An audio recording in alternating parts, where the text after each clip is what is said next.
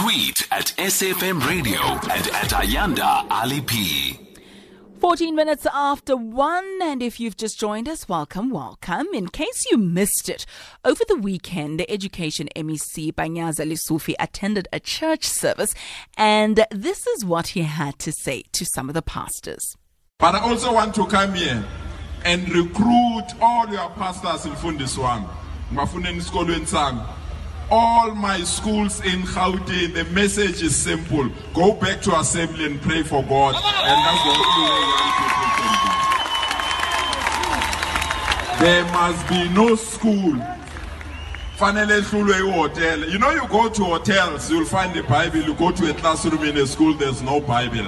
Every school must have a classroom that at least they have one Bible. So the MEC was at a Hope Restoration service in Mehlareng Stadium in Tembisa. He was invited by his friend and colleague, spokesperson Elijah Mhlanga. There, the MEC called on pastors to go to schools and to pray for the youngsters during assembly. Now, I want to know from you, is this a good idea? Will it help to curb some of the violence and abuse suffered by learners and teachers, by the way, uh, at our education institutions? Will it make our educators and pupils susceptible perhaps to predatory pastors? Well, South Africa is a secular state. Uh, will the move mean that we're socializing our youngsters towards a particular religion or maybe even denomination of a religion? Uh, what about non believing learners? What are they to do? I mean, I'd love to hear from you on this matter as I said, uh, do join us via phone or social media. Our studio line is uh, 0891 104 207. We're also on WhatsApp at 0614 At SAFM Radio is our Twitter handle, hashtag SAFM Life Happens. Our SMS lines are down at the moment, so please don't send us an SMS. We won't be able to hear from you. But all the other uh, platforms are ready and waiting for your communication. Let's uh, speak now to Education Department spokesperson Elijah Mhlanga just to give us a little bit of background as to what the MEC meant. Uh, Mr. Always a pleasure to speak to you. Hello and welcome. And good afternoon. Thank you so much for inviting us to your program. And uh, yeah, let's talk about it. Let's talk about it. Maybe let's start by getting a little bit of context here. You know, it's the Easter weekend. We know that electioneering is in full swing. Sometimes people say things that perhaps they don't mean just in support of whoever's in the audience, you know. So, was the MEC speaking out of turn? Did he mean what he was saying? And if so, what was it all about? Give us the background. No, definitely not. It's it's got very little to do with the elections, in my view. Uh, this was a service that took place in his uh, home township, which was literally one kilometer from his house, where he was born and where he grew up.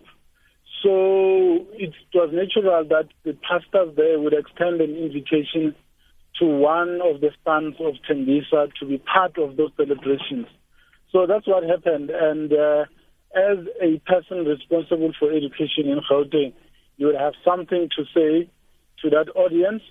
But uh, noting also the fact that there has been a lot of incidents in our schools that have been taking place. There have been murders, there have been stabbings, there have been drugs, all of these social ills that you can think of. They have been reported to have taken place in our schools. So for him, he was appealing to pastors, to people who are in the forefront of uh, leading uh, the re- re- religious movement to say, play your part, help us deal with all these things. And he, then for, he therefore said that one of the things that you could do uh, is to come through to our schools, talk to our children, hold assemblies, and make sure that we work together to address all the social ills that we are seeing taking place in our. Hmm. Prayer during assembly and Christian uh, prayer, to be exact, wasn't that practice done away with? Hi, Elijah. I don't know if you can still hear me. Are you still on the line? All right, we seem to have lost Elijah, but this is definitely a subject matter that I'd like to probe a little bit deeper as we try and get him back on the line. Also, give us a call. Remember, we'd love to hear from you on this topic of conversation because my understanding was that it was done away with, and a lot of people were saying that is exactly the reason why schools are in a mess because they've done away with um, prayer during assembly. Other parents uh, turned around and said, um, This is a secular state. We don't believe in Christian prayers for our children. Uh, we are Muslim, or perhaps we are Rastafari, whatever the case may be. And to have prayers in school means that you're speaking to one particular kind of religion and uh, not the others. And that was problematic, what a lot of people had said on the matter. But also, we started seeing a different phenomenon. I mean, I definitely know in Dobsonville in particular, which is where I'm from, um, we had a case where some of the learners were reported to have been possessed. You know, there were incidents where kids were manifesting in strange behavior and were dabbling in the occult, and pastors were called. So, you know, religious practices, it's, it's a very difficult terrain to maneuver when it comes to, um, you know, schools, when it comes to the state as well. A lot of people saying there must be a difference between church and state. Um, there must be a gap between education and, and the church and the like. We seem to have Elijah back on the line. Uh, Elijah, I'm not sure if you can still hear us. Hello to you once again. Yes, I'm here. I can hear you loud and clear. Mm. I wanted to find out from you what the position of the department is on the matter. Prayer in assembly, was this not a practice that was done away with? No, it wasn't. Uh, we believe that's a misinterpretation, basically, because some schools do it. Um, I can talk about maybe a school that you know, Raymond Mhlaba, a secondary school in Tepisong, where I've been, and the assembly. I can mention a long list of schools where this is happening. It wasn't supposed to be done away with. It can happen. All that you need to do is to make sure that you don't impose your beliefs on other people. Those that do not believe, you are not supposed to compel them to come to assembly if they don't want to do so. Mm. And uh, you need to make space for other people who want to conduct other religious observances, give them space, make sure that they go do what they want to do. Uh, if they've expressed the desire to do that, you need to create an environment where they will also feel wanted and not feel discriminated against. But mm. it doesn't mean that the majority cannot exercise their rights to observe uh, practices that have got to do with uh, their religion. Mm. Does this then mean that the school must be welcoming of any and every pastor that comes to pray for the children? How are these pastors going to be vetted?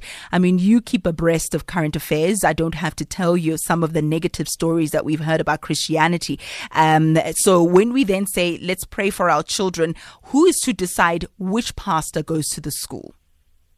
That's an administrative matter that the school governing body needs to deal with because uh, an MEC or an HOD of a province cannot uh, be sitting to dictate to 2,000 schools uh, which pastor must go where. What the MEC was expressing is a principle that we need to allow for religion to come back to school and for people to be confident that they can pray if they want to pray. They can even open the scripture if they want to do that. However, in doing so, they should be careful not to be imposing their beliefs on other children. Even those that do not believe, they are free to walk away or go do something else so that they don't feel that they were forced to do something they didn't want to do. Mm. Will the child not feel ostracized, though? Uh, pardon me for interrupting there. Um, if, if if the majority of the learners are in assembly and are praying, and you decide, no, uh, now I am uh, Muslim, so I'm just going to maybe wait in my classroom while the rest of the learners are in assembly praying to a Christian God. Will the children not, uh, that child who's abstaining, will they not feel ostracized or maybe feel uh, left out? No, they shouldn't. That's why we have it in the curriculum. It's not just a matter of society. It's also mm. something that we teach in our curriculum to say that there is no religion which is more important than the other, and no religion should be given uh, more prominence than the other in terms of looking at them. It's important that they are all viewed uh, to be equal. Yeah, yeah. Because when we start to promote one over the other, then we are making a mistake. But when it comes to religious observances, we are saying that those that feel can do it, they should do so, but they need to make it clear to, to the non-believers or to those that believe in something else. mm. the fact that now this is what we are going to do, and uh, don't be offended, or if you feel you need help from us, we'll be able to do so. That's what I'm saying. Many schools do this, and they never get into trouble because they do the right thing. All that you need to do is to go back and read what the law is saying regarding this thing. Your starting point is the Constitution, and secondly, go to the South African Schools Act. Yeah. Yeah. Let's go to the lines. Frank is calling us from Pietermaritzburg. Frank, a very good afternoon to you. What do you have to say on the matter? Uh, good afternoon to you as well. Uh, issue of uh, having uh, prayers on assembly. I grew up attending like Catholic uh, school. From there, I moved to government school. In a Catholic school, every assembly we used to have prayers. And when we come to government school, we used to have different uh, religious societies, whereby, let's say, Christians, they're having their own, Muslims, they are gathering on their own. Let's say we've got Hindus. Every Friday, all you were grouping into groups. Then uh, our principal were choosing each leader who is going to present every Friday to, to give us what they are, the Muslims believes they can share to us on assembly. Let's say the Seventh Adventists were also chosen one to preach to us on every morning at assembly. So they were trying to balance each religious to take place at the school to not to, to be biased Oi, thank you so much for the call, Frank. Uh, we uh, just lost you there close to the end, but I think we got the gist of what Frank was trying to say, echoing your sentiments by and large, Elijah, just saying that, you know, when we open up the environment for, for, for all the religions to have um, their say that uh, it will go a long way. Uh, there is also a WhatsApp message to that effect. Now that our religions are different to each other, why only churches and Bible is what uh, one has to say. Um, so perhaps we can also answer that. How about other beliefs like Rasta uh, is a tweet? I think we have covered that. I'm going to quickly look at our uh, Uh, tweets. I see Maywaha Machuda apologies if I butchered that, saying I agree with the MEC about bringing prayer back to schools, especially uh, public schools. They can mix it up with uh, other formal religious structures. Those who don't believe can excuse themselves. We can't force feed anyone. It will be wrong. Maybe Elijah, let's speak about some of the benefits of of having prayer in assembly. We know that you know it provides an opportunity for for kids to really uh, have a moment of silence, for kids to um, introspect introspect and to to sort of recalibrate. They come from different homes, different backgrounds. You go to school. Sometimes they haven't eaten, uh, you know, from home. Sometimes there was uh, a fight, you know, at home. Whatever the case may be. But having a little bit of a moment to pray and to reflect, maybe that does really just help them to reboot, as it were. Yeah, it does. It helps a lot because we find that a lot of them they need guidance, they need motivation, and that assembly is not just a preaching a session, but it's also a moment for motivation to give direction, moral direction to the children, some of whom do not have guardians or parents that talk to them about these things. So it's important that a school takes leadership. It cannot be that schools are expected to do everything else and not this part. And it's important that we emphasize that whatever laws that came into place, they did not say do nothing. Mm. They say do something but make sure that you don't trample on the rights of other people. So it's important that we, we have assemblies. What is even more important is what you say there. We have seen that some schools, they gather everyone in one place and they say, let's pray. You pray to your God or you pray to whatever, so that everyone gets to do it in one place at the same time. But you are not told to pray to a particular God. You are told to pray to the one that you believe in. Mm. If you don't believe in, in anything, then that's your choice to walk away or you can stand there and do nothing. Yeah. It's really up to you. But we have found that in the majority of the cases, everybody participates. Yeah. So, what does this then mean? That uh, it's it's not going to be a complete overhaul of uh, school assemblies and uh, you know a law that's put in place that says every school must pray. Um, um, what does it mean in, in, in practical terms, or is it just you know simple encouragement to say, pastors, we have not said to you don't go to schools. Those of you who are available, you can start going to schools. Exactly, that's the message that you have not been prohibited to do this. You can do it. We see other schools, they do it.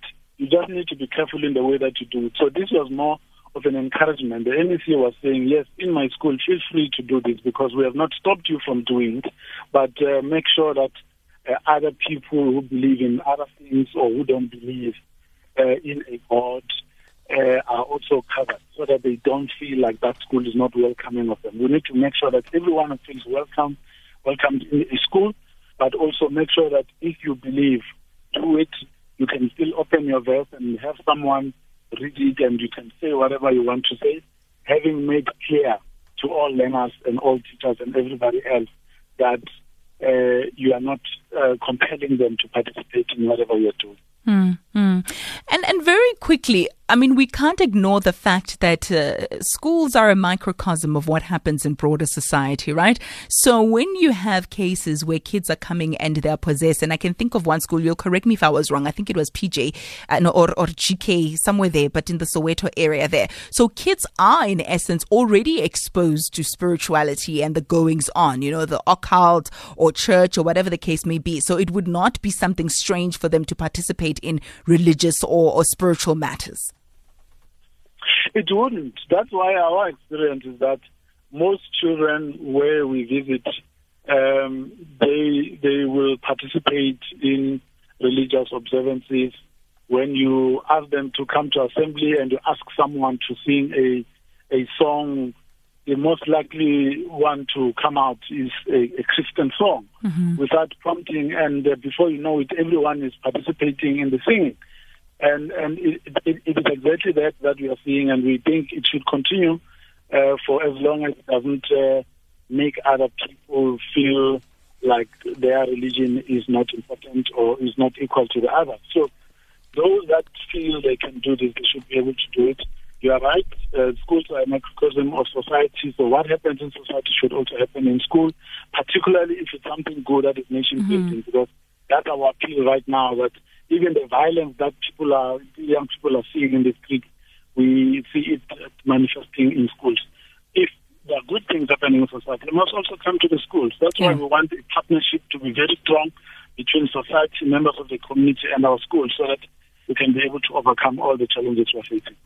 Thank you very much uh, for your input. We've fast run out of time, but uh, what an insightful conversation indeed. Elijah Mhlanga is the spokesperson of the Department of Basic Education. Thank you very much for joining us. I've got uh, some tweets and WhatsApp messages. We'll get through all of that in just a moment. Right now, let's dip in and find out what's happening in the news.